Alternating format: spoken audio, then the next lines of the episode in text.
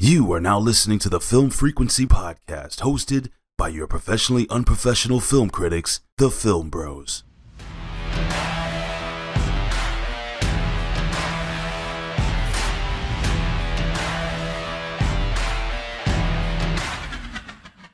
What's going on, family? It's your boy Haize. Welcome to another episode of the Film Frequency. I am one of your hosts, CEO Haize, and I, my brother JB, still is not back.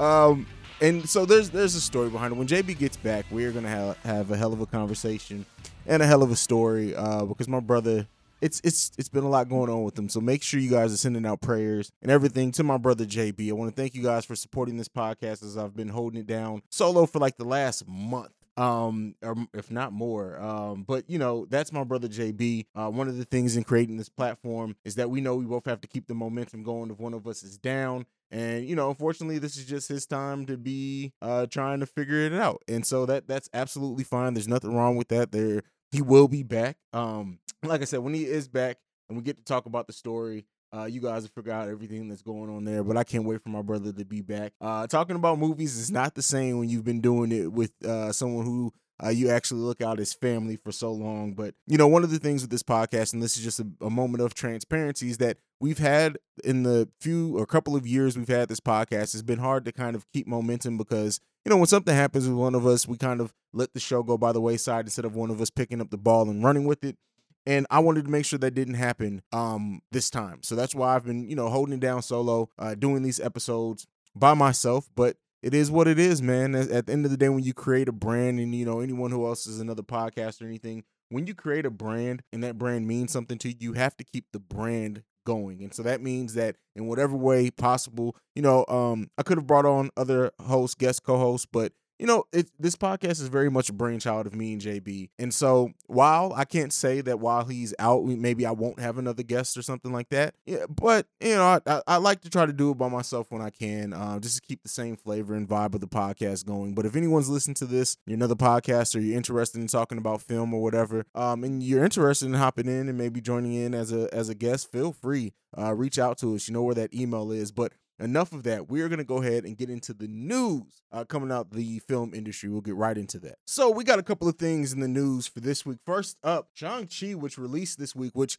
a review for Shang-Chi will be dropping in just a couple of days after this review so we can get caught up fully on films and we'll be kind of up to date with all the latest movies. But Shang-Chi killing expectations coming out of the three day weekend. It's it has a $71 million box office coming out the three day weekend. Come on now, give it up to Shang-Chi, give it up to Marvel again. I've seen the film and it's fucking amazing. Let me just say that Shang-Chi, I think, is a great, if not the best, debut movie, solo movie for any character, in my opinion. Um, the fight scenes were choreography was amazing. The story was great. It had a little bit of law there in in the second act, but overall, I really think that the movie was good. I'll be having a full review on that here shortly, so be on the lookout for that in the upcoming days. But nonetheless, let's just f- stay focused right here, right? $71 million in a pandemic uh, era still.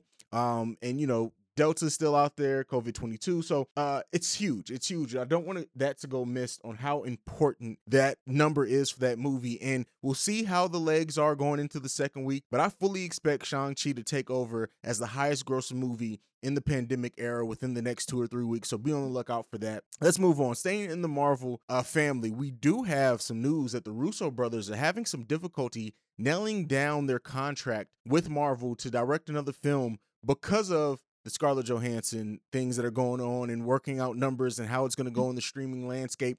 This will probably be one of the most prominent, or, if not, no, because Christopher Nolan, who's probably done with WB because of uh, Warner Brothers, because of um, the streaming things and stuff like that. But nonetheless, this is one of the biggest pieces of news is the fact that directors of this caliber cannot work out a deal or settle on a number when it comes to the streaming thing. And don't be surprised if you see more than that. While we've seen a lot of directors that we didn't think, such as like Scorsese, uh, have movies, and even Spielberg having movies coming straight to streaming uh, platforms. Don't be surprised if you hear more of this going forward. Now, I don't want to speculate too much on it. I am not a guru on this type of thing, but what I will say is that this streaming thing, even with the pandemic, is here to stay in some shape, form, or fashion. Whether it's just the the slower Uh, exclusive windows to theaters and then movies go to streaming a little bit faster where the day and date releases for some studios become bigger and more prominent things going forward even as we come out of this pandemic hopefully soon. Don't be surprised at all if we hear more things like this. And overall you know it's it's in the report that i read or the article it was said that it, they're having trouble with marvel. I think it's more of a disney thing. Even if you look at the like the lawsuit with Scarlett Johansson, it was a Disney thing. She made sure not to mention Marvel. Kevin Feige being upset with Disney. So even though it's being reported that they're having trouble nailing down a contract with Marvel, I believe personally that it's more on the Disney side of things while they're having trouble nailing down that contract or nailing down those numbers and we'll see how disney you know responds to this not not as far as like another release or anything like that but responds as far as what contract they work out with their directors going forward could be uh could be a big shift a big shift and then um so we'll, we'll see with that last bit of marvel news for this news segment for today the Spider-Man No Way Home trailer. I know we it's been a while since it's been released. I haven't really got a chance to talk about it like I wanted to by golly, does this look amazing. Now, it has been since, you know, there was some speculation that Charlie Cox's Daredevil character appeared in the trailer, that we saw his forearms. It's been proven that it's not, not only by Charlie Cox saying those aren't his forearms, but also the IMAX version of the trailer came out. And with that larger aspect ratio, we were able to see a little bit of that person's face. It's clearly not Charlie Cox. But Charlie Cox did not say that he was not in the film at all. He just said that that was not his forearms. This movie is shaping up to be a really big movie for the Marvel Cinematic Universe going forward, even though Spider Man, I think, is only contractually going to be in two more uh, team up films going forward on the Marvel side before this deal with Sony ends looking at what this does for the Sony universe with the multiverse coming in, with Doctor Strange and his powers coming in, with, you know, it bringing in characters from the Sony universe, even if those characters don't stick around, you know, it opens the door to maybe more Fox characters coming in there's a lot I think is going and I don't expect the multiverse thing to really and I think I think what's happening here, right? Is I think people are combining the multiverse with the multiple timelines. And I think Kang is going to be a prominent part of the of the um the Marvel universe going forward. I don't know if he's going to be the overall big bad, but I think this multiverse thing may really culminate in the Doctor Strange film as far as the multiverse of madness but then we have the other timeline things. And that's where things get a little bit weird. You have multiple timelines, you have multiple universes. We'll see. That's just my speculation off the top of my head. We won't really know much until we get Spider Man to see how they do this multiverse thing and, and what it really is. We've got a little bit of it in Loki, but like I said, that's with the timeline thing. And I think that these things could be slightly different, which could make it more confusing, but we'll see. Now, some of the things that coming out of this is that is this more or le- make it more or less likely for Sony to re-up with Marvel? I really think that with them bringing in older Sony characters from up past Spider-Man movies, I really do think that Sony the the the percentage that Sony may not renew this contract with Marvel is getting higher and higher by the day. And I could be completely wrong with that. We could just like we got the last deal got renewed or they came up with a new deal at the 11th hour. It could very well happen in this one too, but I just I'm just getting that feeling and that inkling that maybe this multiverse thing is going to end um with Doctor Strange in the in the multiverse of madness. But we'll see. Like I said, I could be completely wrong. I don't want to act like I'm completely right with that. Um, but you know, uh, so that's it with that. Uh, next bit of news and the last bit of news this Dune movie that's releasing, at least the early reviews, which early reviews are typically very, very positive, but they're saying that this is an instant classic, a classic. And, you know, it, the movie looks amazing. Um, the director, uh, Denis Villeneuve, is I believe how you pronounce it is a visionary director. His Blade Runner sequel is an amazing movie, and I know it didn't do great numbers in the box office. I, I honestly think that film, if had they remade the first Blade Runner and then went into the sequel and then gave Denis kind of a, a, two or three film art to kind of fill out his story, I think would have done a lot better. But you know, woulda, coulda, shoulda. This Dune movie could be him getting his franchise, and I hope that it is. It looks beautiful. The reviews coming out. The cast is fucking amazing. And one of the things that in these early reviews and impressions is that the cast all shows up. That's not surprising at all for me looking at looking at the preview that we got so far and just looking at some of the the cast that's here. You expect high caliber acting from the crew that they were able to put together here. So uh, let me know if you guys are excited about the Dune movie. If you think it's gonna be bad, if you think it's gonna be good. Overall, for me, I I'm expecting this. Like I I believe these early reviews that it very well maybe maybe a classic sci-fi movie. So that's it on that one. That's it for the news segment. We're gonna go ahead. We're gonna play a trailer for Candyman. We're gonna come on the other side of that with a review of Candyman 2021. I'll see you guys right after this. This is where it all began. The story of Candyman. Local character, he walk around handing out candy to the neighborhood kids. One day, a couple of kids get razor blades in their candy. Police come around. That's when I saw the true face of fear. Get on your knees. Hands, hands, hands. They beat him, tortured him, killed him right there on the spot. A couple weeks later, more razor blades and more candy. He been innocent. So he's real. Candyman ain't a he. Candyman's the whole damn hive. If you're out here looking for Candyman, you ask me, stay away. I feel really connected to this story. Go on. Right here, in this neighborhood, the legend started. Uh huh. And the legend is if we say his name five times while looking in the mirror, we could summon him. Summon the Candyman. Hell no. Candyman. Anthony, no.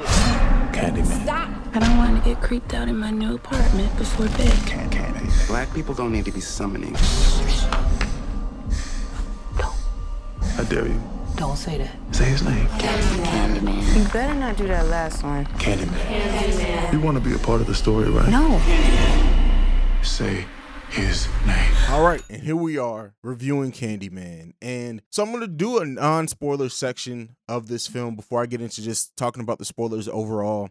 And so, what I want to say about this film to start off is A, it is a beautifully shot movie. I feel like they changed a lot of the lore of Candyman, of what was said in the original, but it worked for the most part of this movie. For the for the the long the longest part of the runtime, this movie works and everything that they're trying to execute with bringing and introducing Candyman to a new generation, with you know telling the story of of you know wrongly accused and handled black men by the police. And the the key thing here is that they do so well, in my opinion, with this film is that they put you in the mind of the character. The main character played by Yahya, um, and his name is Anthony. Um, you, they do a really good job at showing him from his point of getting um, aware of the legend of Candyman to his interest growing and him trying to use it with his work. And then at one point, you know, uh, you know, not heavy spoilers, but his his his work kind of gets critiqued or whatever. And then like this whole thing and like it, it it's done very very well. I also think another thing that they do is that they do a great job at these characters who a, a, lot in this movie there's really one character who is aware of who candyman is uh well two because then again uh the main character tony his girlfriend's brother is also kind of aware of the legend beforehand but most of these characters in here aren't really familiar with the legend of candyman. But the thing that they do great is that they still show that even with not being aware that it makes them afraid or they're they're hesitant to even say the name in the mirror, which you know goes with a lot of urban legends. They do a great job at just continuing that thing of, of Candyman being this urban legend. Uh, they really make it more of a straightforward type villain than what it was in the previous movies. And I'll talk a little bit about, about that more in the spoiler part of this conversation. But another thing that I think this movie does great is the kills. Now, there's a trope that they use for some of the kills that I feel like could have gotten left uh, after the first couple of ones. But uh, I think the kills are very interesting. They're very, I wouldn't say necessarily invented. They're not like doing anything that's crazy, like brand new or unseen before, anything like that. But I think that the kills are very effective as well in this movie. And we, just like the original Candyman, we don't get a lot of kills. Um, we get more than the original. But you know, like I said, they're very inventive. Uh, whereas you know, the Candyman in the original, those kills are kind of straightforward. They weren't like these really creative kills. This one makes it a little bit more creative. I also like how they tell the story of the original and they kind of make you think that maybe they're retconning a little bit because they tell the story of, you know, Helen and the fact that she cut the head off a dog and she was doing uh, snow angels in the blood. But again, to go off the thing of urban of urban legend, this is spoilers for the original, not for this one, but you know, we find out that no, the way that we saw it happen in the original movie is exactly how it happened in this one. But the story of Helen and her and her what happened to her the way that it was told was basically made her the villain in the movie rather than the actual Candyman. And so it it it's it was just it's a lot of great ideas done in this movie where I think that it it fails some at is that not oh, those ideas don't always come together very well. I don't think, and like, like I said, in my opinion, they don't always come together very well. And a lot of times, like, you know, in certain parts of this movie, something just it, it just feels a little bit off from what was told before it, um, or what was shown before it. But overall, I think this movie was very effective in in in the story that it was trying to tell, in you know, highlighting the fact of gentrification. And, you know, they have a very good point of like, not only do other races benefit off, uh, or white people benefit benefit off gentrification, but artists benefit off of it. They take advantage of the lower cost of living. They move in. They loot, They use the stories of those areas to tell their art or to create their art and everything like that. A, another thing with a great perception and perspective given to this film and the characters in it. So overall, I think like like I said, this movie does a great job in most of what it's trying to tell you. So now let's I I, I can't really get what I want to get into it too much without the spoiler section of this. So we're gonna go ahead, we're gonna get into our spoiler section. Uh, repeat, we're going to head into spoilers. So if you do not want to be spoiled for this movie uh right now, then go ahead and turn off this podcast, come back to this this mark but we're going to get into spoilers now. One of the biggest issues that I have with this film is some of the ways that it changes the Candyman lore. For example, they one of the, the biggest changes, the biggest change probably to the Candyman character in this is that they are now depicting Candyman as basically this vengeful spirit that takes over, inhabits the bodies, and gets and gains the appearance of wrongly killed black men. Now that is completely different than what was told in the original. Yes, Daniel Robitaille was wrongly killed, but it was him. It was his physical appearance that you saw. And I feel like a lot of they, they didn't want to use Tony Todd because of how different he looks from back then and everything, which is understandable. But they should have doubled. They if they and the, the thing that I that I said that they that I feel like they could have gotten away with it is that Candyman's face is shown so seldom in this movie that they when they the few times that they do see it, they could have used a CGI version of Tony Todd's face if they wanted to keep it the original Candyman. To me, making the story of of Candyman be that it takes the appearance of these different people. So, for example, the most of the time in this movie, we are seeing the version of Candyman that is uh, a character by the name of Sherman, who was a, another guy with a hook who kind of had was dressed like Candyman, but was wrongly killed because they they they ex- suspected him of passing out candy with razor blades. What it ended up after he was murdered, they still find more candy uh, with razor blades. But he is in, um, he's hiding after he's wrongly, you know, being looked at or whatever, and he's killed by the police. They swarm him, they beat him to death, and now the Candyman uh, has his appearance for the majority of this movie. Now, where that gives a couple of issues at, especially for me, is that that happened in the 19, I believe that was supposed to be the 1980s where Sherman was wrongly killed and became the new Candyman. The original Candyman movie happens in 1992, and he still had the appearance of Tony Todd. So now making the Candyman character this vengeful spirit kind of superhero, avenger of black people type character is not really what Candyman was. And another thing that they take away from the Candyman here is his personality. When I said earlier that they make him more of a straightforward horror villain, it's because he doesn't talk in this movie. He gives sinister smile to a kid at one point in time, but he really just shows up, kills, and gets the fuck out.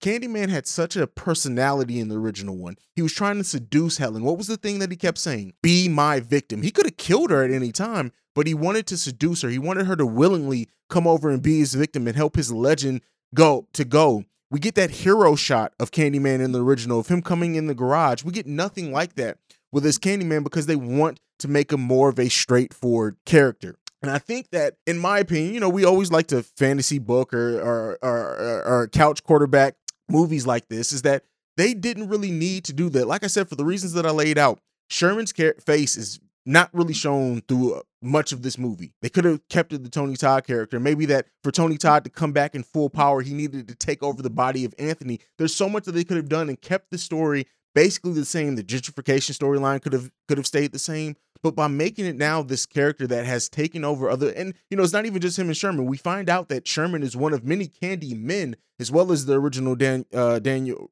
Daniel Robitaille. Um, and that just it creates some logic problems for me in this. So now is like Candyman supposed to be this, like I said, this vengeful spirit. They also changed some of the lore in which it, it, people can finish you saying Candyman. So before, you know, you had to say Candyman five times. We see two times in this movie where the char- characters don't say Candyman for the fifth time. It's said by somebody else, but Candyman still comes. And also, Candyman doesn't kill the people who say his name. Uh, well, outside of so Anthony and Anthony's girlfriend say, say, both say his name. They don't get murdered. Candyman doesn't come after them at all.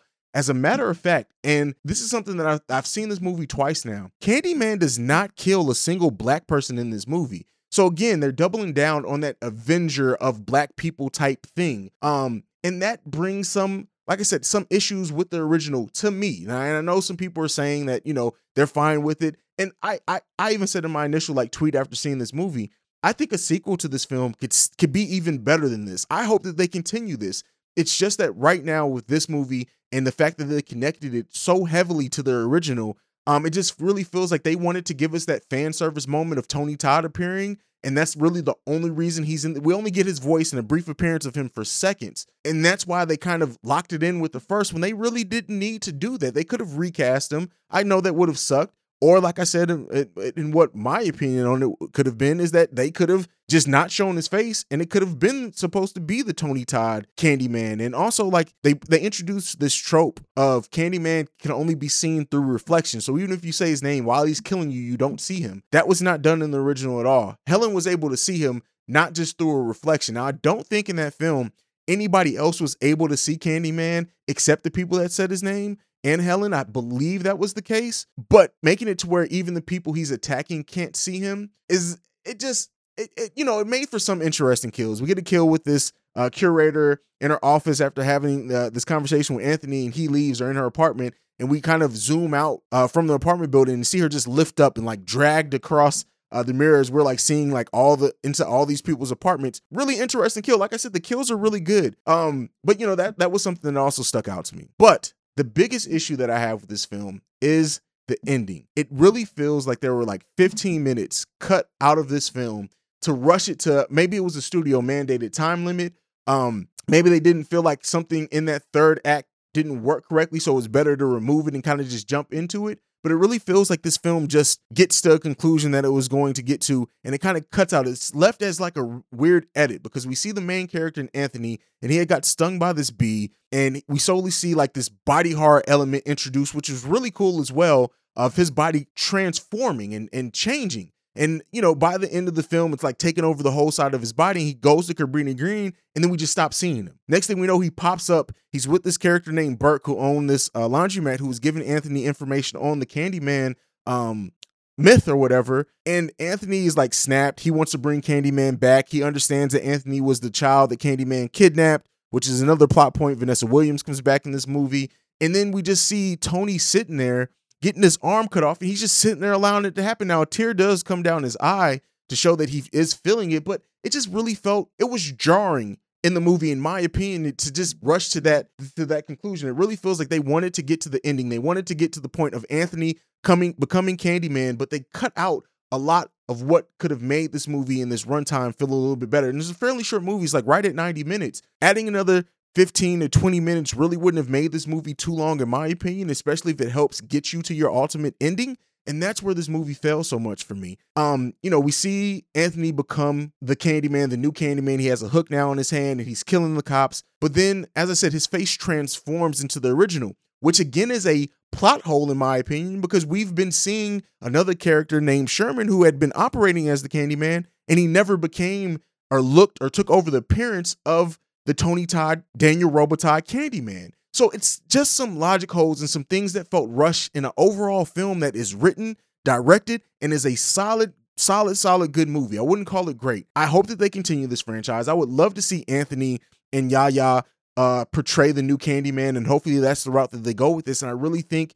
that you know if they get back into showing some personality and having Candyman talk and interact and toy with his victims you know, it could be great. Or if they do want to just make Candyman this Avenger, this slasher, this more straightforward horror villain, it can work in that in that sense too. But they have to commit now. They've now set up their own lore. Now they can build upon it with the second film and hopefully kind of distance themselves more from the original as it gets better and goes. This movie is great. First number one film in the country, uh, directed by a black woman. So shout out to that. It's breaking ground there.